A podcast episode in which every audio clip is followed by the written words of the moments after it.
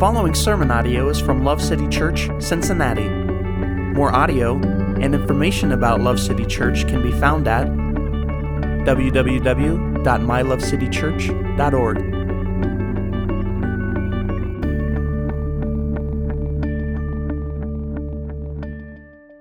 If you would please turn with me to Hebrews chapter 7. We're going to be in verses 11 through 28. Last week, we looked at the first 10 verses of Hebrews 7 and discussed this mysterious priest king named Melchizedek. And he's mentioned in just a few verses of Genesis 14 and also then in Psalm 110 and then also here in Hebrews 7. And, and, Melchizedek is kind of a linchpin of this, this continued argument that the writer of Hebrews is making about the superiority of Christ as high priest over the Levitical system of high priests. And so this week will definitely build on last week. So if you missed last week, it might be a little hard to keep up as we follow the author's argument. I'm going to do my best to catch you up, but you know, the author's argument last week is, is Jesus is a high priest in the order of Melchizedek, and, and he begins to unpack why his priesthood is superior to the Levitical priesthood descended from Aaron. All right? And I can't repreach all of last week, okay, or else, you know, we'd be here a while. Uh, but to give you a quick summary, I enlisted the help of uh, what I would say is an equal parts uh, intriguing, uh, but also potentially terrifying technology. Uh, who has heard of Chat GPT? Let me see your hands if you have heard that thing. Chat, really? Two of you. Do you guys just not like raising your hands, or seriously, that's how many of you have heard of Chat GPT? Okay, all right, well, I'm gonna teach them something. uh, so, who, who thought I would be the one that's like hip on the front edge of technology stuff? This is a shock. I mean, this is, I don't know if this is the Holy Spirit or something else, but we'll sort that out later. So, so ChatGPT, it's an artificial intelligence platform that answers inquiries in a conversational manner, uh, manner. And it's, it's, it's incredibly powerful, and there's a lot of kind of uh, questions about what this is going to mean for like the economy broadly, a lot of people's jobs, because it's it's doing things like um, writing code better than humans, and it can you know, you can give it a little bit of input, like a question, and it'll, it'll write the equivalent of like a newspaper article in about 30 seconds, and it's probably as good or sometimes better than what a human would do. So people are, some people are freaked out about it.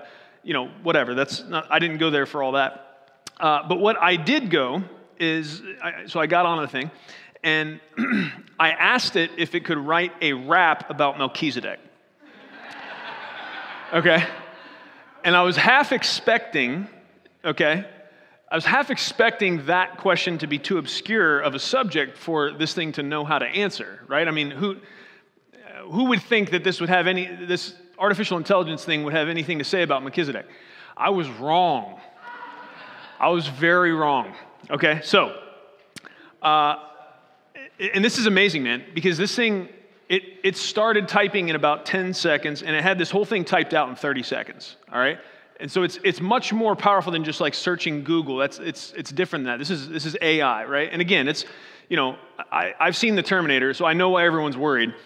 Um, and I'm not saying I'm not, but just, you know, what, what am I going to do about it, right? Like, my trust is in Christ, so whatever. If, if, if we have to fight robots later, whatever, you know? I mean, I'm into it. Uh, but, uh, so it, it, wrote this, it wrote this thing in 30 seconds. I will say I, I've tweaked it a little bit because some parts were a little bit clunky. I think the thing's still learning, which again is a terrifying idea. Uh, but but this, I, I, here's what I can tell you. What I'm about to read you is 90%. This is this artificial intelligence original content that it gave me on the spot as soon as I said, "Can you write me a rap about Melchizedek?" And it even comes back and it's like, "Sure, I can do that. Here you go." And it, yo, it gave me three verses and a chorus, just like that. Okay? So here's, here's what we got. Uh, where's Greg? Greg, are you in here? Bro, if I would have had more time, I should have sent this to you and had you lay me a beat under it. We may still do that, all right? All right, you got me? Okay. All right, here we go. This, so this, look, if you don't like this, the AI wrote it, okay? But if you do like it, I tweaked it a little bit. So, I don't know, you know what I mean? All right, here we go. Listen up, y'all, I got a story to tell about a king known as Melchizedek. So, well, he ruled in Salem back in ancient days. Righteousness and peace were his major ways. Here's the chorus Melchizedek, king of righteousness, Melchizedek, king of peace. He's a high priest like none before. His order superior, that's for sure. All right, so we put that three times in between the verses. That's the chorus, all right? So here it keeps going. He came out to meet Abraham when he returned, a victory in battle and spoils he had earned. He gave him bread and wine, only the best. By this priest and king, Abraham was blessed. If I was really rapping, I'd do the chorus again. Here's the next verse, all right? In, in Hebrews, it's written plain to see Melchizedek's order is the key to a better covenant, a new law. With Jesus, our high priest, will never fall. Oh, oh, oh, oh, Melchizedek, king of righteousness, Melchizedek, king of peace. He's a high priest like none before. His order superior, that's for sure. All right. Yeah, I probably I put a little little bit of extra on there at the end, all right? Okay, so that's a little poetic summary of who Melchizedek is. So you're basically caught up from last week, all right? Now, this week, I'm going to send you that, Greg, all right? You got me? All right. We're going to do something. Now, this week, the author is going to expound on why people should not cling to the old forms of the priesthood established by the law of Moses and should embrace uh, the not only superior but perfect, keyword, perfect priesthood of Jesus in the order of Melchizedek. Okay, so let's read 7 11 through 28. I know it's gonna be a little bit hard to track with because it is, but I promise we're gonna, we're gonna work through it together. And I'm, I'm real excited to bust into this with you. Okay, so Hebrews, is, uh, uh, Hebrews chapter 7, we're gonna start in verse 11 now, if perfection was through the Levitical priesthood, for on the basis of it the people received the law, what further need was there for another priest to arise according to the order of Melchizedek and not be designated according to the order of Aaron? For when the priesthood is changed of necessity, there takes place a change of law also. For the one concerning whom these things are spoken belongs to another tribe, from which no one has officiated at the altar. For it is evident that our Lord was descended from Judah, a tribe with reference to which Moses spoke nothing concerning priests. And this is clearer still. If another priest arises according to the likeness of Melchizedek, who has become such not on the basis of a law of physical requirement, but according to the power of an indestructible life, for it is attested of him, you are a priest forever, according to the order of Melchizedek. That right there is the quote from Psalm 110, verse 4, okay? A messianic psalm. And, and this, this quote in Psalm 110 is really a key pivot point of the author's entire argument here in this section, okay? So, for on the one hand, there is a setting aside of a former commandment because of its weakness and uselessness, for the law made nothing perfect.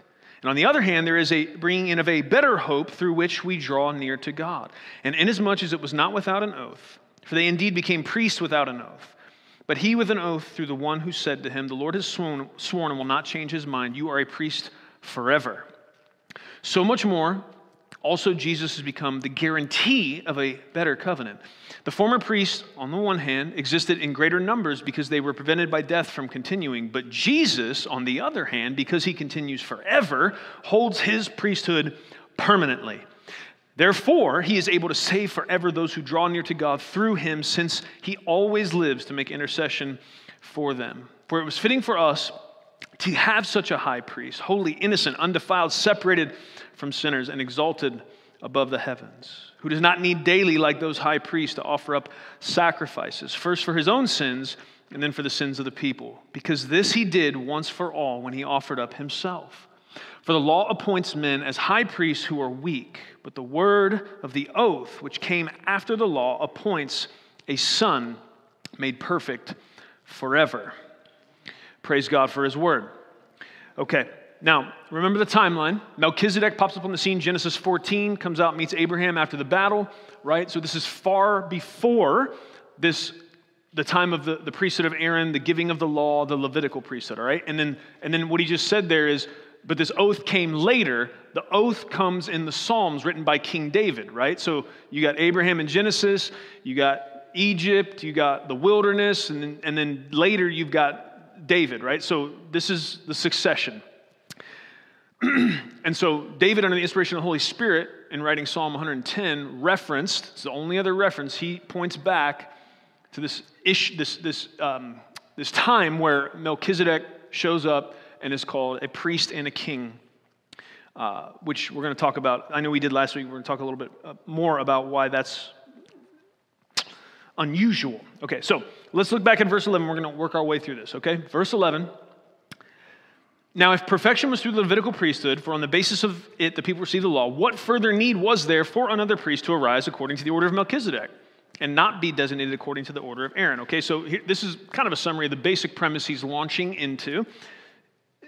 If the Levitical priesthood was perfect, okay, and therefore final, because if, if, if, it was, if it was the final iteration and the perfect iteration of the priesthood, then the, the, author's question is why is this priestly order of Melchizedek mentioned in Psalm 110, verse 4, tied to all of the rest that's said about this, this Messiah that we're looking forward to, right? What, why, why would that ever come up if, and, and, and what is he doing? Again, he's trying to help those who had become believers in Jesus, but were now tempted to either in part or in whole retreat back to the Old Testament system of the priesthood and sacrifices. And so he's really what he's saying here is, guys, I, I get the draw to that.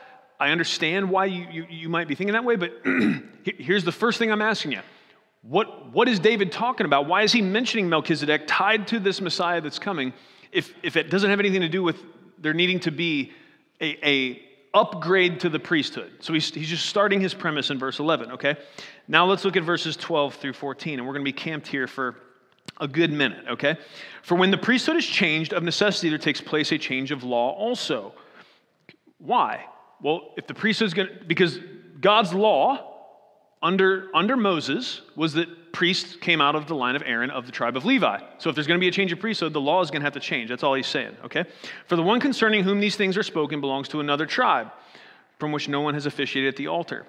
For it is evident that our Lord was descended from Judah, a tribe with reference to which Moses spoke nothing concerning priests. Okay, so we talked about this last week. This is part of the problem. We see the problem here. It's brought up again. It's dealt with from a slightly different angle and, and maybe with more detail. Okay, so let's just make sure we, we all understand really what's going on here, right? God set aside the descendants of Aaron, the brother of Moses, of the tribe of Levi to serve as priests. All right? How did that work? Priests were not elected, their designation was hereditary. You were priest based on who your lineage was, okay? That's how it happened. There wasn't a popularity contest, there was no, um, there was no character qualifications.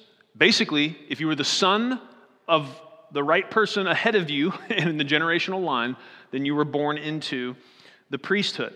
All right? Uh, all priests had to be Levites, but not all the Levites were priests. But the ones who weren't helped with the care of the tabernacle and its furnishings. Okay, and because of this special designation where God said, okay, I'm, I'm taking, Um, I'm, instead of the firstborn of everyone, the Levites are mine. They're going to serve as priests for me. All right? And because of that, as they came into the, the, as the people of God came into the promised land, all the rest of the tribes, that land of the promised land was divided among them. They were all given an inheritance of that land. The Levites did not receive a portion of the land like the others. They were meant to survive from the tithes and offerings of the other tribes so that they could focus on this special service to God. Also noteworthy, the Levites were exempt from serving in Israel's army. Okay? So if the Philistines popped up, or the Amalekites popped up, or somebody comes up, you know, rattling sabers, ready to want to fight, all the rest of the tribes are expected to send some people to, to let's get down, right? The Levites were not. They were set aside for this special purpose unto God. So that's the Levites and the priests, but then there was the high priest. Aaron was the first high priest, the brother of Moses. And then the eldest surviving son at the time each high priest died then took the position. All right? So the high priest was the only one who could go into the Holy of Holies once a year So the tabernacle, it, had these dividers, right? There was an outer court, and then there was this then there was this place that was behind the veil where the Ark of the Covenant sat. This was known as the Holy of Holies. All right? And only the high priest could, could go in there uh, one time a year, okay, on the Day of Atonement, and they would sprinkle sacrificial blood on the altar for the forgiveness of the sins for the people. All right, there were also daily sacrifices. There were other things going on. There was this, there was this special day once a year, the Day of Atonement, and only the high priest uh, could go in there. The high priest had different garments, right? He wore a breastplate with all these gems that was designed by God, told Moses, This is exactly how I want this made. And, and the same was true for the tabernacle and all of that, right? And so I know a lot of you reading through Genesis, Exodus, you get to Leviticus, and it's all about measurements and certain uh, materials to be used for the tabernacle and all that. It, and, and, and you can start to like, oh my gosh, this is, you know, this is hard to like understand why this matters. But it does matter, okay, because there's so much going on there.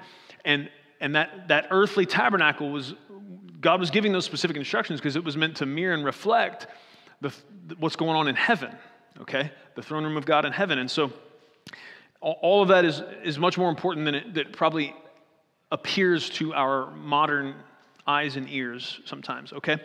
So I want to also make sure you know the reason you hear this called the Levitical priesthood is not because they were descended from Levi. That could be confusing. It's because the commands outlining who the priests could be and how they would function, they are primarily found in Leviticus. So that's why it's the Levitical priesthood, all right? So, why is Jesus as high priest such a shocking idea? It probably isn't to us at first, because again, most of us weren't born in or, or so steeped in an understanding of Torah and, and the law. But it's because he descended from the tribe of Judah. The writer said that, right? That, and that poses a problem because God told Moses, Aaron and his descendants of the tribe of Levi, those are my priests. So now you're coming along saying Jesus of the tribe of Judah is the high priest. That's to them that doesn't compute. It's like, hold on, God said you can't do that. That's what, that's what the discussion is about, the changing of the law and all of that. All right. But here's a here's a question and this, this leads us into the depth of, of where we're headed today. And I hope you didn't show up today thinking, you know, we were just going to have a nice little inspirational sermon. I hope you showed up ready to work today because we, we're in Hebrews 7, okay? So this is not going to be like, here's your three points and a take home principle. Have fun. Like, this ain't that kind of sermon. This ain't that kind of text. Um, you're going to have to work with me today. But here's a question. All right, so Jesus was descended from the tribe of Judah. Who else of prominence was descended from the tribe of Judah? Anyone take a crack at it? He was a king. David. David was descended of the tribe of Judah. Why does that matter? Well, it was from David's line then, once God established a covenant with David, it was now from his line that the kings were going to come. So God said to Moses, Aaron, the priests are coming through him. Some time passes, and then David comes in. God says, I'm, I'm gonna, your throne is going to be established forever. Right? So, so we've got this, this line of kings now. Okay, and so here, okay, why does that matter? Well, here's the issue priests were supposed to do priest stuff. Okay? They were a mediator between the people and God and the God and people. They were meant to advise people and help them judge difficult matters with the wisdom of God and to counsel them in the ways of godliness. They were the ones to offer sacrifices and the high priest was the highest spiritual office in that system. Okay? So priests were supposed to do priest stuff, kings were supposed to do king stuff. They were supposed to organize and lead the people and defend the kingdom. And you'll, if you go through your Bible, every time kings tried to do priest stuff, bad stuff always happened. God made very clear these two offices don't blend. I have priests, they have a job. I have kings, they have a job. Okay? And so what we see in Jesus is a blending of these two offices because he is of the Davidic line. He is the king Messiah we are waiting for, but also the author of Hebrews is now making this, this argument that he's also sitting in that place of high priest. So now, uh oh, that's that's looks like a problem. But that's that is part of what verse 12 is saying. If we're going to have a change in the priesthood, if the order of Aaron was something that God established temporarily to accomplish something in a certain time frame, and what ultimately God was going to do was to have his, his, eternal high priest of the order of Melchizedek, then there's going to have to be a, a change to the law. And of course, the, the, the purpose of the law uh, was revealed to be different later. It, it, the, the, and he starts to talk about that as well, which we'll get into some more, right? The law could make nothing perfect. The law was really about letting us know there's a problem, but it didn't offer a permanent solution to the problem. That's why we needed one. And we needed a high priest that wasn't going to die every 80 or 90 years. And then it transfer on to a son who may or may not be a good high priest.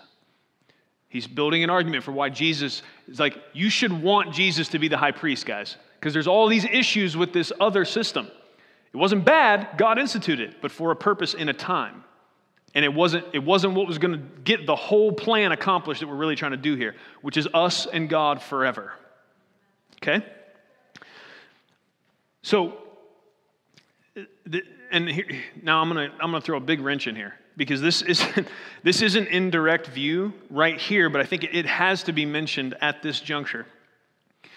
Priest and king weren't the only offices of leadership in Israel.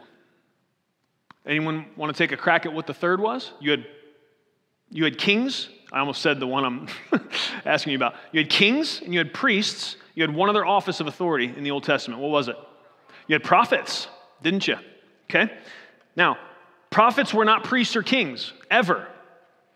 Though sometimes kings would operate in the prophetic, like King David in the Psalms, for example. But there was a clear delineation between these offices because oftentimes, and you can kind of see something of, of the structure of our government represented in this, There's, there was a check and balance between the priests and the kings and the prophets, right? Sometimes the prophets would pop up to the king, and, and you know, most of the time you conceptualize a king as like you, you don't come tell the king anything, the king tells you things, right? But even kings need someone that can tell them something. And so sometimes the prophets would show up and say, Yo, king, sit down. Okay, right? Because God established this other office of prophet. Now, the point is, we have three different offices of leadership for God's people. They were not to be mixed. Each one had a role and a purpose, and no one person was ever supposed to have the authority or responsibility of all three. Well, for those freaked out by the idea of Jesus as both king and priest, buckle up because he's a prophet as well. Jesus fulfilled all three offices. Well, why are you saying that? Think about it. What does a prophet do? Speaks the word of God, right? Prophets uh, oftentimes did miracles to show the power of God, to not only remind God's people of his power, but also reveal his power to their enemies. Also, they would sometimes foretell the future. All right? So Jesus spent most of his time speaking the word of God, and there was many times he foretold what would happen. Uh, major one that comes to my mind is told, told some guys, destroy this temple, and in three days, I'll raise it up again. They didn't know what he was talking about. He was talking about the temple of his own body.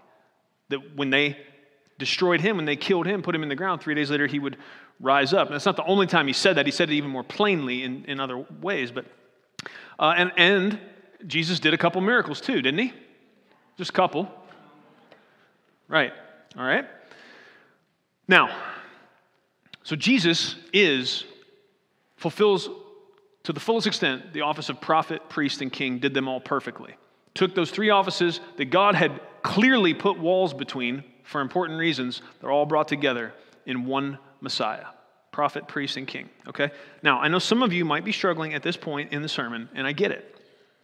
Because I'm giving you a lot of information, but I want you to know, as a follower of Jesus, these are things you should know because all of the information in God's Word does have application.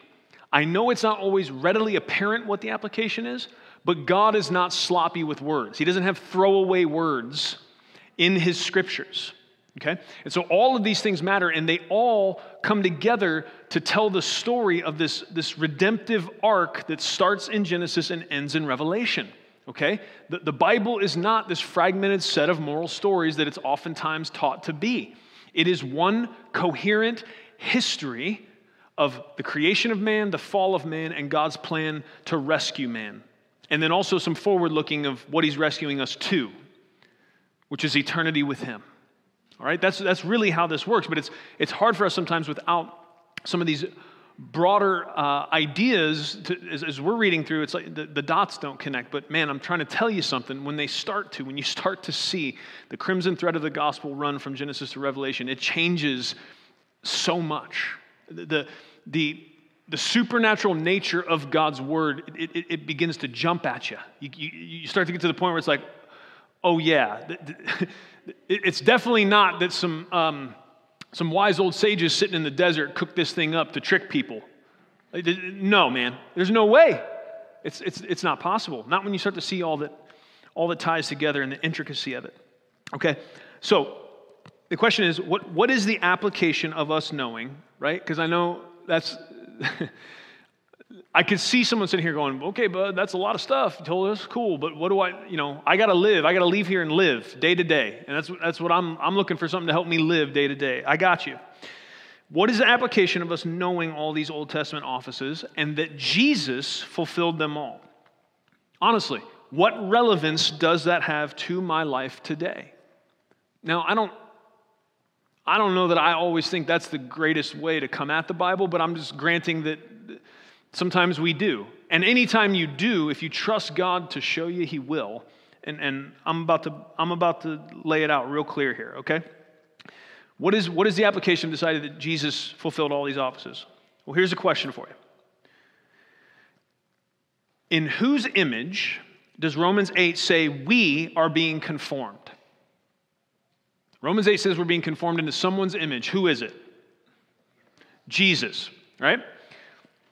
That was one of those ones that, like, if I went down to kids' class and asked that, they would have been a lot more confident than you to throw because they know 90% of the time if they say Jesus, it's the right answer or some variant of that.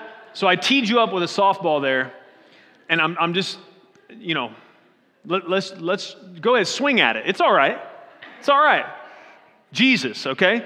Romans 8. Those whom he foreknew, he also predestined to be conformed into the image of his son. Okay? All right.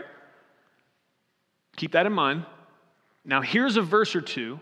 If you don't understand everything we've talked about thus far, here's a verse or two you may not have known what to do with that, that could really take on some new meaning. I'm, I'm reading from Revelation starting in chapter 1, verse 4. John, to the seven churches that are in Asia, the point, the real point I'm here for is down a bit further, but I wanted to start there. Who is this writing to? This is writing to the seven churches in Asia and, and broadly to the church. So to us collectively. Okay? Grace to you and peace from him who is and who was and who is to come, and from the seven spirits who are before his throne, and from Jesus Christ, the faithful witness, the firstborn of the dead, and the ruler of the kings of the earth. That's just all good stuff right there. To him who loves us and released us from our sins by his blood, and he made us into a kingdom, or some of your translations will say, he made us into kings and priests to his God and Father. To him be the glory and dominion forever and ever. Amen. If Jesus fulfilled the office of prophet, priest, and king, and we're being conformed into his image, then there's some application there for us. What does it mean for us to reflect that part of Christ's image? And I'm taking it even a step further by taking you to Revelation and showing you that it's said explicitly that what Jesus has done is made us into kings and priests to his God. Uh-oh. Okay, we're not done yet. Ephesians 4:11 talks about apostles, prophets, evangelists, pastors and teachers as gifts to the church. As gifts to help the church accomplish her mission. I'm going to say this, only thing I'm going to say about it today. There is a debate about the foretelling element of the prophetic gift today, okay? I don't have time to get into that. But the letter to the Corinthians, go check it out, is full of references to the gift of prophecy in the context of the, the people of the church, okay? So Revelation said he's made us into kings and priests to our God. And clearly we have all of this discussion throughout the book of Corinthians, right? I mean, I, I think of 1 Corinthians uh, uh, 13, if you have the gift of prophecy, this, it's, this is kind of saying it in a warning, but if you have the gift of prophecy, but you have not love, you're a noisy gong and a clanging cymbal. But there's further instruction as you move through 1 Corinthians, this idea, uh, Ephesians 4, apostles, prophets, evangelists, teachers, and all through the book of 1 Corinthians and elsewhere, we have this this idea that the, the gift of prophecy is something that's supposed to be in the church. Now, again, remember, what, do prof, what did prophets do? Primarily, they spoke the word of God. Oftentimes, you think of prophets, you think of prophets in the Old Testament, like we tend to key in on, you know, Elijah at, at Mount Carmel defeating the, the prophets of Baal and like fireballs and stuff, right? I, look, I, that, that gets my attention too. There's nothing wrong with that. That's cool, right? We tend to think about the miracles. We tend to think about the fact when they, they foretell the future, but, but a main function of the prophets was to receive the word of the Lord and give it to the people. Okay? So the gift of prophecy in the New Testament is going to look somewhat different, at least in this way. We have the fullness of the word of God now. And part of what prophecy looks like is to speak this to the people. So there is an element in which what I'm doing right now is, is working within the office and gift of prophecy. You understand? So it's, there, there is some difference to that. Now, further evidence, in, in case you're not convinced. 1 Peter 2 9. But you, speaking of the church, are a chosen people, a royal priesthood, a holy nation, a people for God's own possession, so that you may proclaim the excellencies of him who has called you out of darkness into his marvelous light. Okay? I just grabbed a smattering. There's more that could be said about that. There's more places where the Word of God, in the New Testament particularly, hits us with this idea that part of what it looks like for us to be conformed into the image of Christ, part of what it looks like for us to be the body of Christ, is to reflect and walk in these offices that Jesus fulfilled perfectly. Anybody intimidated yet? It, this should you should be like, uh oh, okay, because now you're like, oh, yeah, that's application. Now I need application of the application. Can you? I got you. I know. So what's the point? Why am I, why am I belaboring this? Well, here's the point.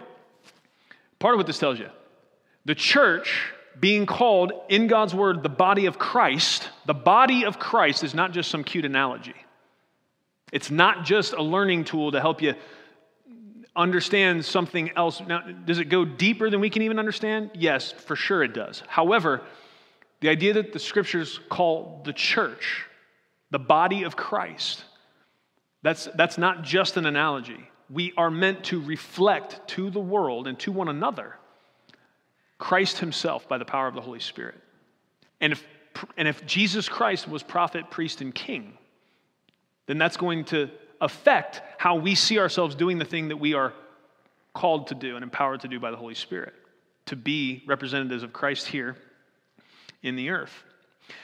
I'm going to remind you of Romans 8:29. For those whom he foreknew, he also predestined to become conformed to the image of his son. I'm trying to build the case here that we are to be image bearers of Christ. That's not that revolutionary of an idea. We're just now digging down probably below the surface of where we normally have or where people often do into what that means. What does it mean to be conformed to the image of Christ? And what does it mean to bear that image out to one another and to the world? Part of what it means for us to be the body of Christ, to be the light of the world, is to understand that being conformed into the image of Christ means we are going to walk in those same types of anointing that, that came in the office of prophet, priest, and king. We are supposed to be the body of Christ. We are supposed to be the image of Christ in the world. Confused yet? Startled? I hope it's not that confusing. It is startling something else to consider. None of us, we, let me say this Jesus was a prophet, priest, and king. We as the church are being conformed collectively into his image. We're meant to fill these roles by the power of the Holy Spirit in God's kingdom, not just someday, but right now. None of us individually will have the full strength of all three. But some of us are more gifted in kingly ways, some in priestly ways, and some with the boldness to be God's mouthpieces as prophets.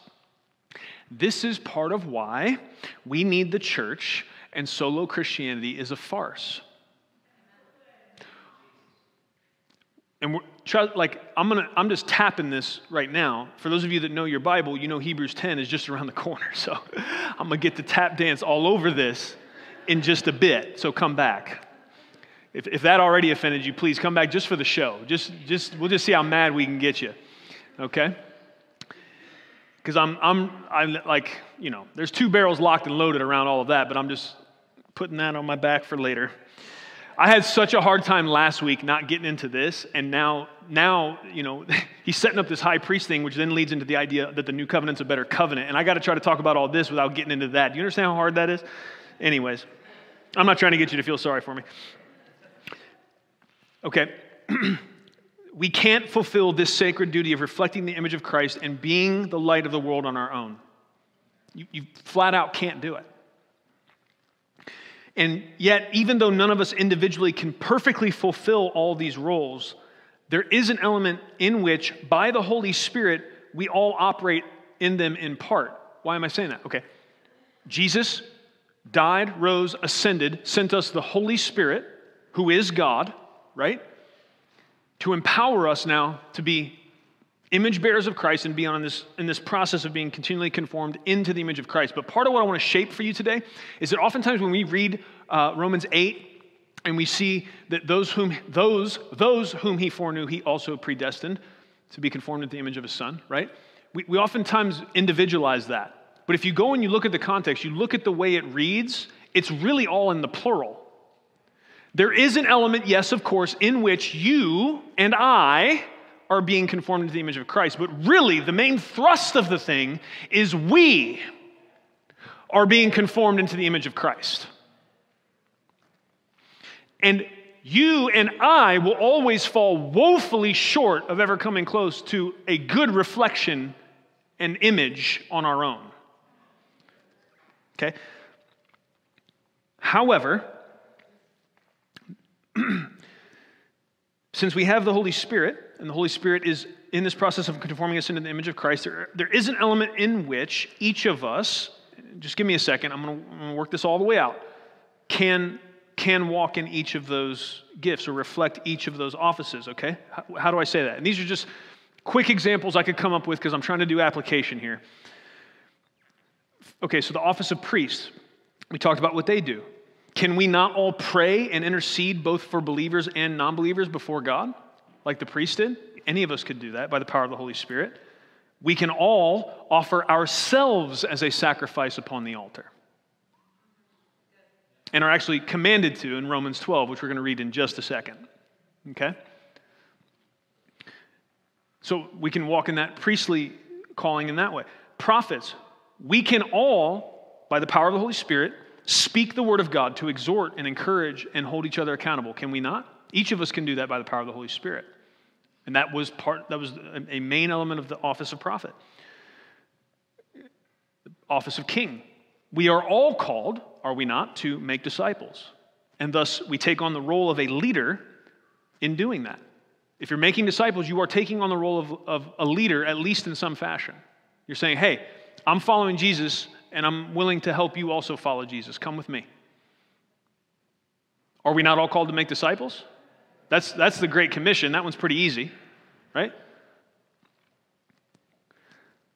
And we also are all called to put on the armor of God and do battle against the forces of darkness. These are kingly things that we do by the anointing of God with the help of the Holy Spirit.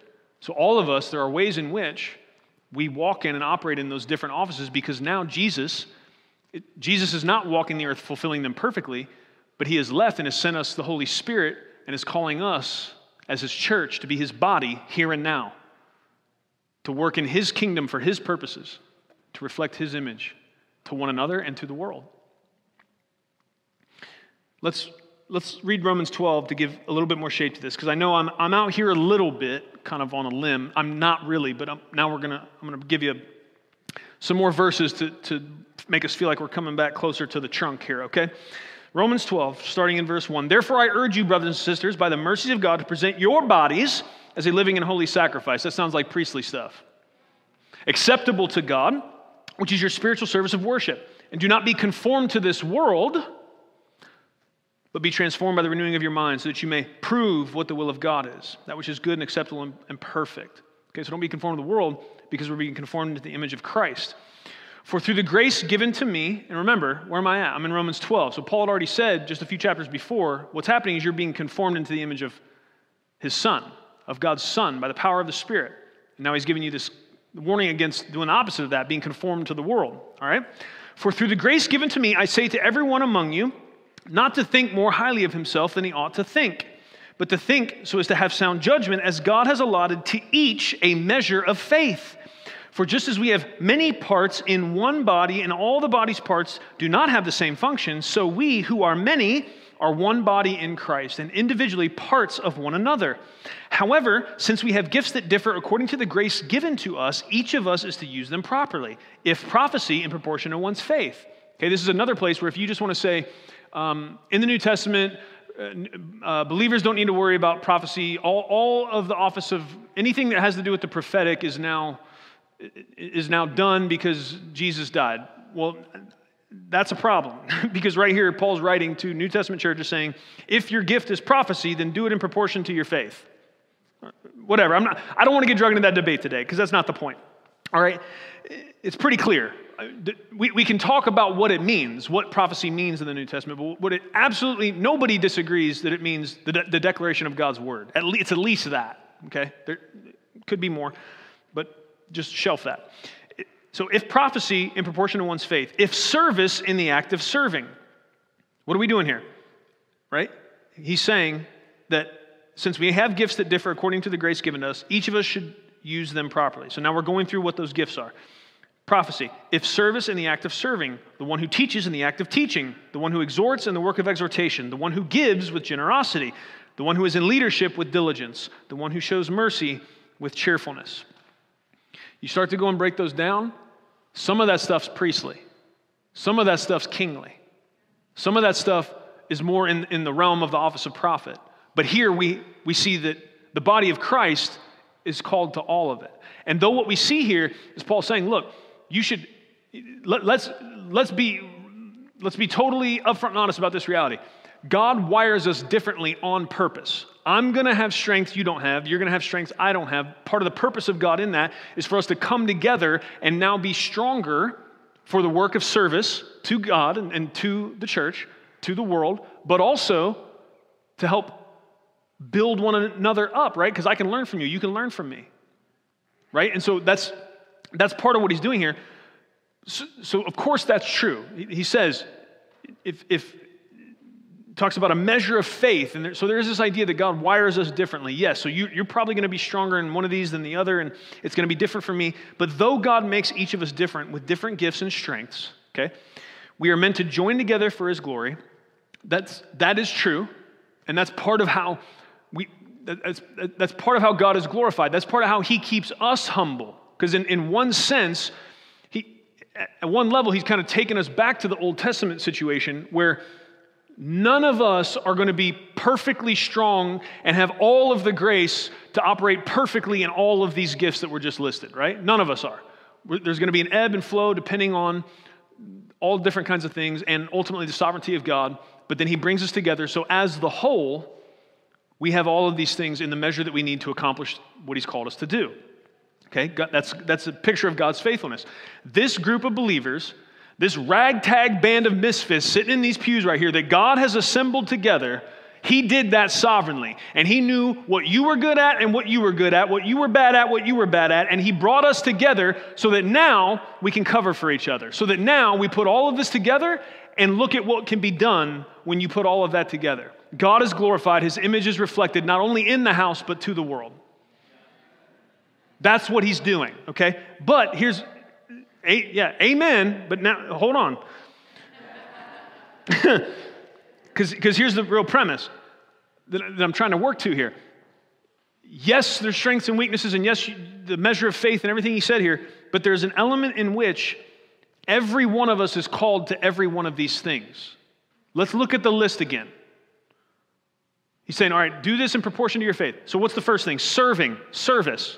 Is every follower of Jesus called to be a servant? You might be better at it than me, and that means I need to learn from you, and I'm really thankful you're there.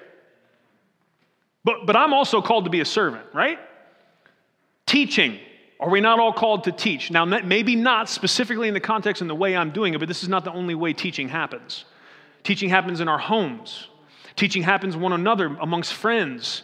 Teaching happens in all kinds of contexts, and we are meant to teach the Word of God, every single one of us. Exhorting, are we not all called to exhort and encourage? Yes. Giving. You know, some of you read Romans 12 and you said, Ooh, look, it's different gifts. So if I'm good at one of those and not good at another, I don't have to do it. That's not what it means. That's the bubble I'm bursting for you right now. And I know for some of you, like, because we don't often think like this, man. We, you know, and I'm not against these things, but I, you know, I can hear, I can see some of you sitting there thinking, okay, yeah, I heard Romans 12 and I'm hearing what you're saying and all that, but look, man, I took a Strengths Finder test, or I'm an Enneagram this, or whatever. And look, those can be really helpful tools for understanding a lot of things. I'm not, I'm not bashing on those things at all. I, I use them.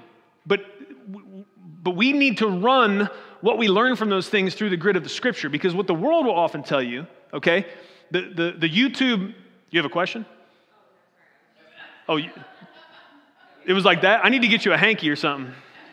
I like that. Yeah, just as a general rule, if you have questions, do it afterwards. Because when I get rolling, if you start asking questions, I, I, can't do two things at once. So, my, you know, I'm, I'm at full capacity right here. This is it. I'm giving you everything I got.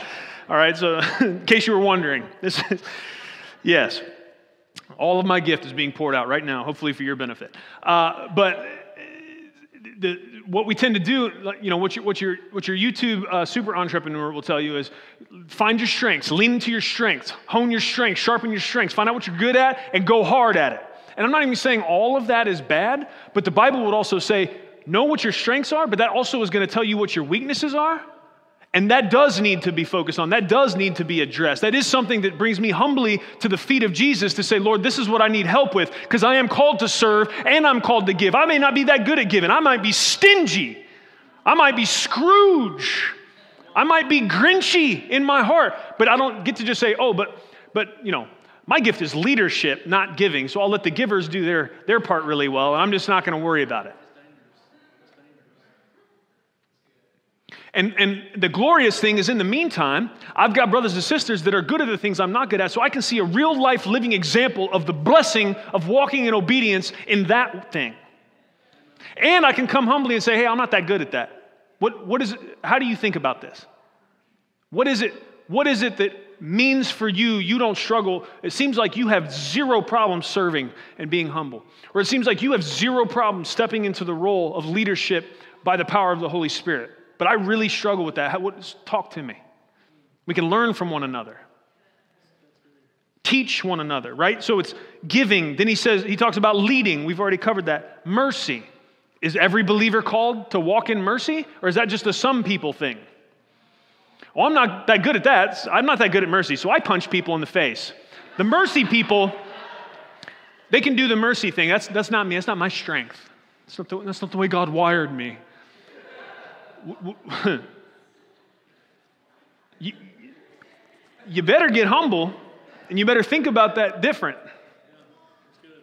I'm not saying we don't lean into our strengths. I'm not saying we don't ask God to help us even grow in those things. And, and, I'm not saying that the ways God wires us doesn't end up affecting some of how we focus our time in serving the, the kingdom of God.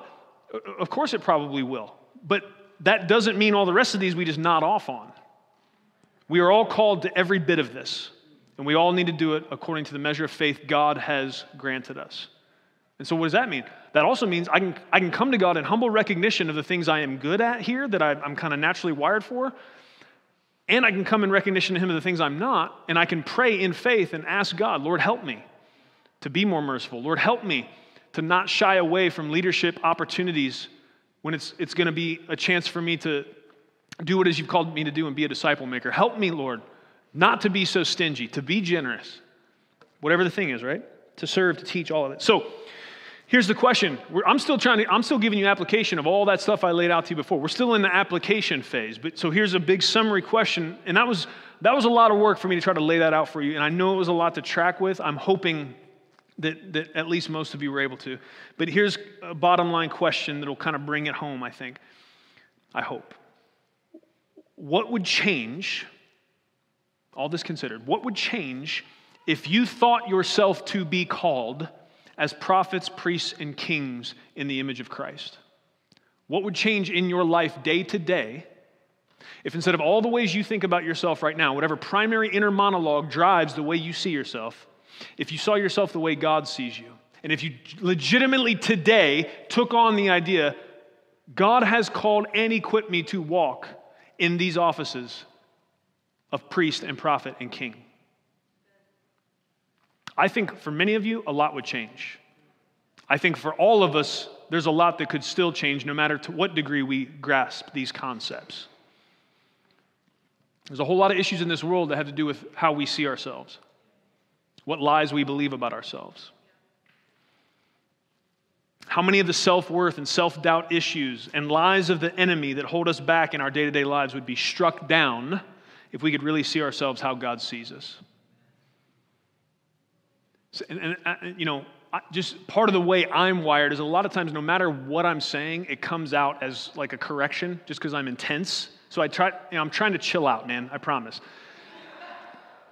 Because it's not, and that's not what this is. This is not a correction. This is a, hey, child of God, lift your head up. Look up, child. This is the way your father sees you. This is what your father has called you to. This is what he, the anointing he wants you to walk in. The kind of incredible impact the priests of the Old Testament and the prophets of the Old Testament and the kings of the Old Testament have. That's how God wants his children rolling around in his kingdom today. Being light in the world. This gives more shape to what it means to be light of the world. And I, I could still see some of you being like, okay, man, I don't know. Are you sure? Because I get this is big. I, I get you know, some of you could be thinking, are you, are you sure we're supposed to think like this? Because it is a big deal, man. This is a giant deal. And, I, and, and getting a revelation on this could change everything if you haven't. But I, I, get it's a lot of process. It's a lot to process. So I'm, I'm going to give you just one more thing to think about. I've done what I think I can do, taking you through the scriptures to, to, to build this idea to the place where you can say, yeah, you know what, that, that is scripturally sound we're going to need God's help to figure out what it now means to, to walk in it specifically. I've tried to also help guide you with that. But in case you're just still struggling with the idea itself, what I'm about to say holds not anywhere near the weight of what we just looked at in Scripture, but it is another example that might be helpful. And Jesus had no problem using examples that were helpful to get principles across. So, uh, would, you know, most of you, and, and, there may be people in here today that you have not been a follower of Jesus very long, so this name won't mean anything to you. But if you've been walking with Jesus for any amount of time, you've probably heard the name C.S. Lewis, right? Most of you in here probably know who C.S. Lewis is, right? All right. It, if you haven't, and you're, you're a new believer, I would encourage you to get your hands on just about anything C.S. Lewis wrote. It'll help you, particularly in these beginning stages of walking with the Lord.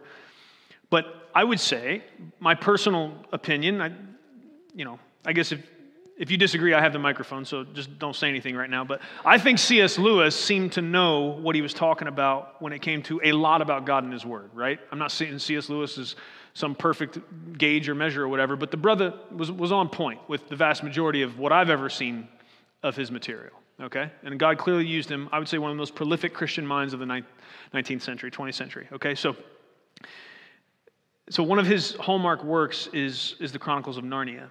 And so I'm out, I'm out on a limb in this way, in this example. I'm assuming many of you are familiar with C.S. Lewis and with the Chronicles of Narnia, but I want to just ask you this question. If you're not, then I'm just going to say, if you're struggling to keep up with what I'm saying, and this will be an example, I'm, I'm going to send you back around. Go look into some of Lewis's work. If you haven't read the Chronicles of Narnia or seen the movies at least, then you know, it would, it would be good to help with this idea. But those of you who are familiar with it, here's the question I have for you Why do you think the sons and daughters of Adam were kings and queens in Narnia?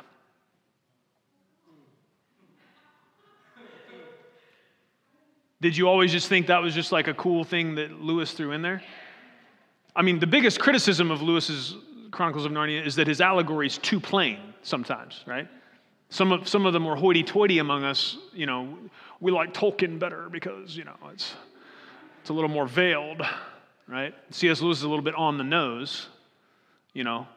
When Natalie and I went and saw the Chronicles of Narnia movie, there was, there was somebody three rows down from us, and when, when Aslan popped back up, I mean, there was, there was a brother three rows down going, Oh, glory, Jesus, in the movie theater.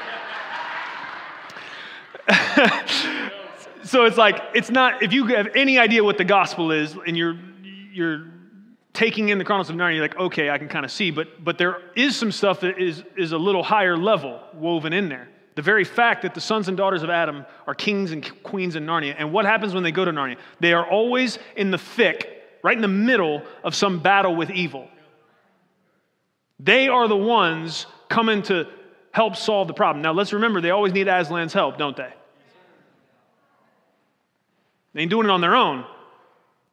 But there's a reason. They're kings and queens, and Aslan's using them to deal with the problems. You just think about that a while. All right? And like I said, if you haven't read the Chronicles of Narnia or at least seen the movies, I'd highly recommend them. Um, now, my wife would tell you that the first movie is pretty good, but the rest get a little sketchy as far as following the, the books. So if you'd like to have a, a long and or nerdy convo about that, hit her up uh, because she's got very strong opinions and well-informed opinions about all of that. So she could help you out if, if you're trying to find your way when it comes to that. Those, those are, she's read those books a great many times. So uh, for, for, which I'm thankful. And It was, I'm sure, formative for her as a believer. So, okay, now we're in verses 15 through 19. That was a lot of work in two verses there. Oh, goodness, that took a minute, didn't it? All right, we don't, it's all right, we're going to make it. It's going to be okay. What time's the game tonight? Like 8? You guys are good, right? right? Oh, yeah, I forgot the obligatory Who Dey. There you go. All right. Who they think going to survive this sermon? Those who had breakfast.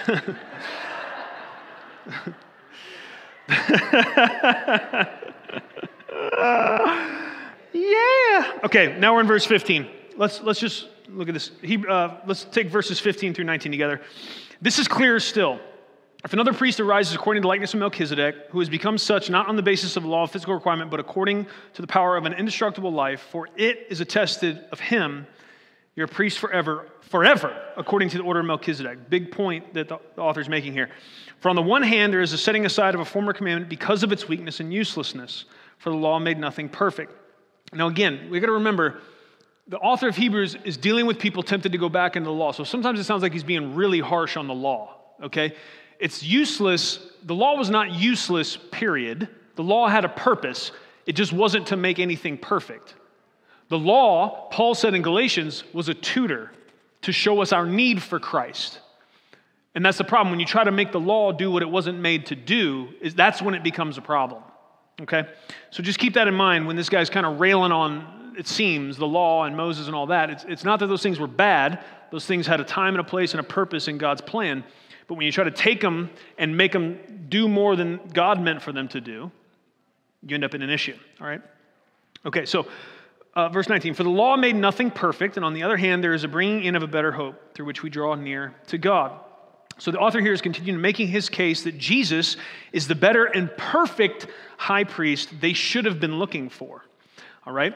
Uh, verse 16 says, uh, This is not, who has become such not on the basis of a law of physical requirement, but according to the power of indestructible life. So here's the deal.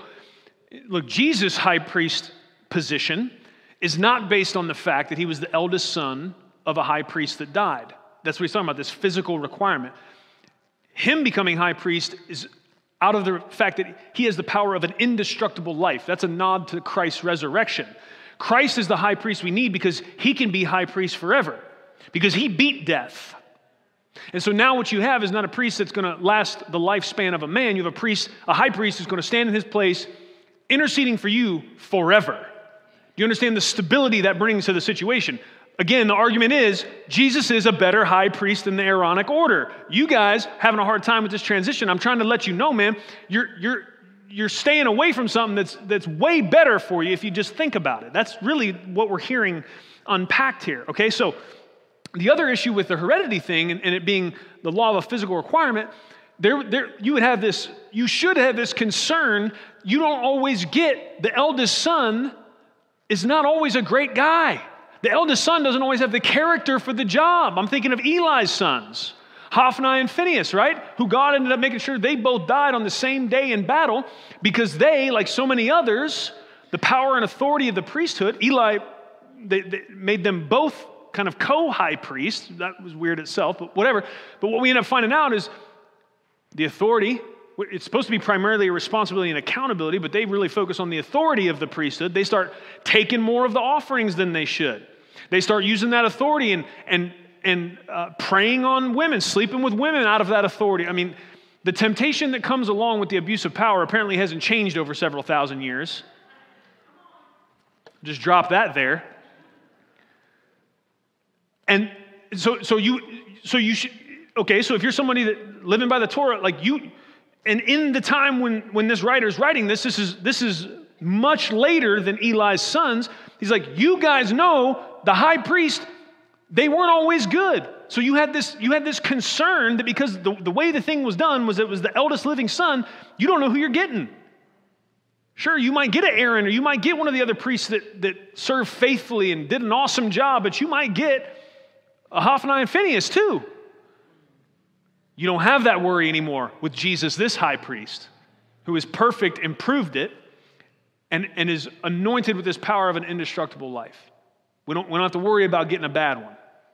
He's a good one and he's forever. Okay? The law was not bad. It served to alert us to the distance between us and God because of our sin, but it had no power. This is verses 18 and 19. It had no power to bring us close to God in a permanent way. Did you hear that language? To bring us close. Think about the Old Testament. Think about the Torah. Think about Mount Sinai. Think about the tabernacle. So much of the law was about you can't come close. Stay back because God is holy and you are not. And if you put yourself in the sphere of this holiness, that's it. Not because God has to actively kill you, just because you can't stand in that kind of glory and holiness with your imperfection and not die. But think, think about all the language of the new covenant. And this is part of what he's saying. This high priest isn't, isn't saying you got to stay back. This high priest is saying, come in here. More on that in just a minute. That gets a little bit into chapter 8 and why the new covenant is better. It's very hard to talk about why Jesus as a high priest is better without getting into the new covenant stuff, right? So, ah! all right. Verse 20 and 21. And inasmuch as it was not without an oath, for they indeed became priests without an oath, but he with an oath, through the one who said to him, The Lord has sworn and will not, sworn and will not change his mind. You are a priest forever. Again, back to the, the oath made in Psalm 110. That's the reference there. Um, so we have this binding oath of perfect permanence versus not. And, and, here's the author's argument why wouldn't you want that? Why wouldn't you want this, this oath of God that when, when this, this priest rises up in the order of Melchizedek, that's it. We're done. You don't need any more. I'm saying that by an oath. I'm establishing this one, and you're a priest forever. No more questions about is the next one going to be good? Is the next one going to be bad? no instability, right? Again, so I'm trying to do the Jesus thing here and, and give you an example that hopefully makes sense. But all right, if I came to you and I offered you two different cars, the first car I said, all right, look, I can give you no guarantees. This car could break down at any time. All right? I'm going to offer you, I'm going to give you a free car today. You look, don't look that excited. Even if it's a car that breaks down all the time, that's a pretty cool deal. Free car, right? So the first car, I say to you, look, I, I can't guarantee anything. You may not make it out of the parking lot with this car, but I'm going to give it to you. Or, now I just need you to use your imagination with me because this does not really exist. Or I offer you a car, and I can say to you, look, all you're ever going to have to do is drive this thing. This car literally will never, ever break down. I can guarantee it and promise it forever. It'll never break down. And you get to choose. Which car would you like? Is anybody choosing car A? If you are, come see me afterwards. We have to just talk through this some more, okay? The choice should be clear. And this is a dumb example, but it does try to get at the principle. This is what the author's saying. You got a priest that you know is perfect forever, and you guys want to go back to the Aaronic thing? No. You had no guarantees with that. The high priest could die anytime, could break down anytime, okay? A lot of instability there. This brings a stability to us that is eternal. it's really something that I, I'm so happy we can lean back into, okay? All right, verses 22 through 24. We're getting there. We're, we're almost there. Uh, so, so much more, also, Jesus has become the guarantee of a better covenant. Mm. The former priests, on one hand, existed in greater numbers because they were prevented by death from continuing. Okay, so they weren't priests forever because they died. Verse 24. But Jesus, on the other hand, because he continues forever, holds his priesthood permanently. There, there's some reiteration that happens here. But when you he, see here, it says the guarantee of a better covenant. That word covenant is, is like testament, like last will and testament. And so there's an element in which what we're seeing here is the point is the other high priests they couldn't guarantee anything because they couldn't make the people keep their end of the covenant. I mean, let's be honest, they couldn't keep their end of the covenant. Because here's, here's what it looked like, right? Here's the covenant. Okay, I'm, I'm God, so I'm going to dictate terms. Not, no, not me. I'm, I'm, this, is, this is what he said, okay? God comes and says, okay, if you humans are faithful to your part, I'll be faithful to my part. Okay? How did that play out? Humans were never faithful to their part. The priests weren't faithful to their part. Nobody was. They jacked it up continually, over and over, in new, creative, and disgusting ways. This, this, is why, this is why we needed a better high priest, because then Jesus, as a human, covenant terms are still there. Jesus, as a human, comes and keeps his part. He does what we couldn't do from a covenantal perspective, and now God can do all that He ever wanted to do and be faithful and not be unjust.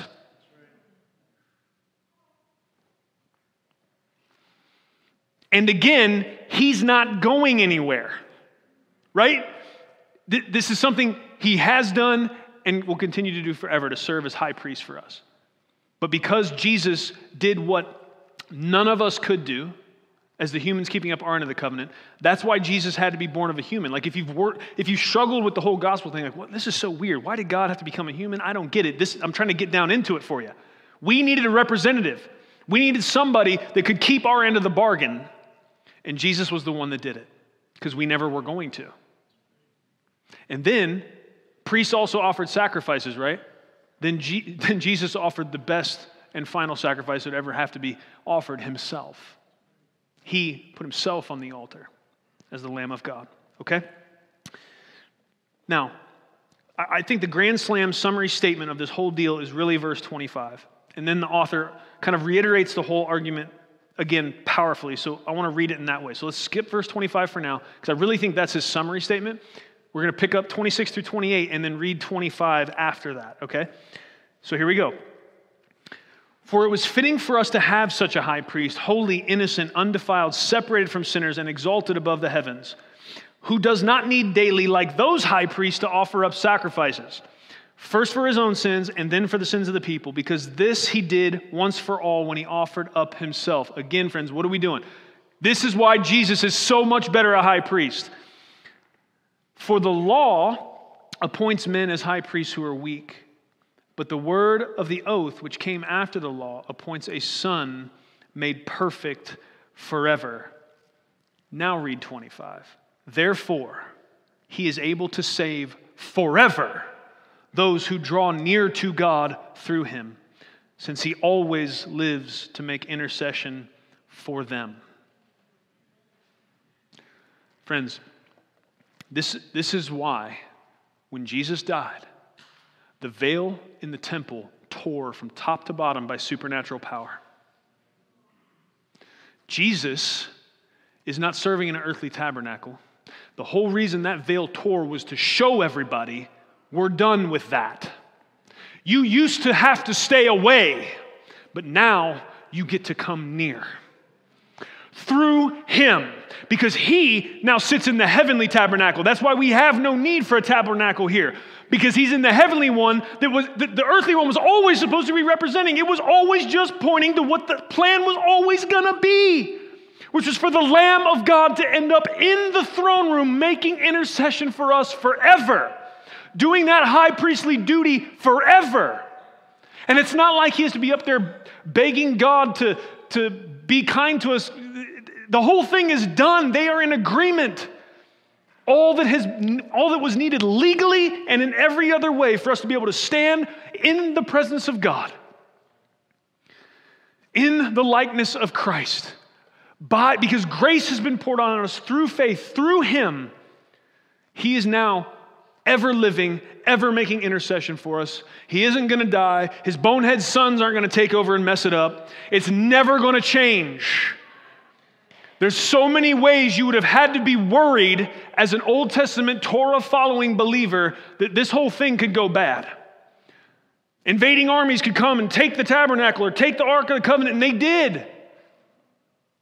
I mean, the Philistines gave it back pretty quick because things went real bad for them when they tried to keep the ark, but that's besides, I can't get into, good Lord, I can't get into that. There, when it comes, when it comes to Christ's ability to save, when it comes to him performing his duty of high priest, which we need, that's a big part of this as well. Part of what the law taught us is you do need a high priest. You, you still do. I, I still do. We need a high priest. Everybody does. Everybody needs somebody to stand between us and a holy God. But thank God you don't, you don't need a human to do it. You've got Christ as your high priest. And so you are now invited up the mountain. You are now invited in behind the curtain. You are invited into the presence of this perfect and holy God forever. And that's never going to change. And if you can't get happy about that, I don't know what, I don't know, I can't help you. Jesus is a better high priest, and he presides over a far better covenant. But we'll talk about that next week. Let's pray. Father, we come before you in the name of Jesus. Jesus, our perfect high priest, our eternal high priest the one we always needed, we come in His name. We come by His authority. We come by the grace and mercy offered to us by faith in Him alone. That's how right now I can stop and I can pray words towards heaven and believe they would even reach you at your throne. It's because of Him and His perfect, eternal intercession. Thank you, Lord, that you delight in this that you delight in the fulfilling of your plan to remove the barrier between us and you. Thank you that you are not begrudgingly hearing this prayer. Thank you that you are not begrudgingly receiving our praise today, our offerings today, our giving today. None of this is something you're saying, oh, I got to, I guess I have to from these rotten children of mine. No, you, no, you are changing us. You, by the power of your Spirit, are conforming us. You're making us what we never could have been on our own. You are making us prophets, priests, and kings unto our God. You are making us a part of this great and incredible work of redemption that you are still doing. You are st- your plan is still unfolding. This is the age of the church. There is still a job to do, there is still good news to preach. And you've called each of us to do it. Lord, help us to see ourselves the way you see us. Help us stop believing the lies we so often believe that hold us back from operating in the fullness of what you have for us.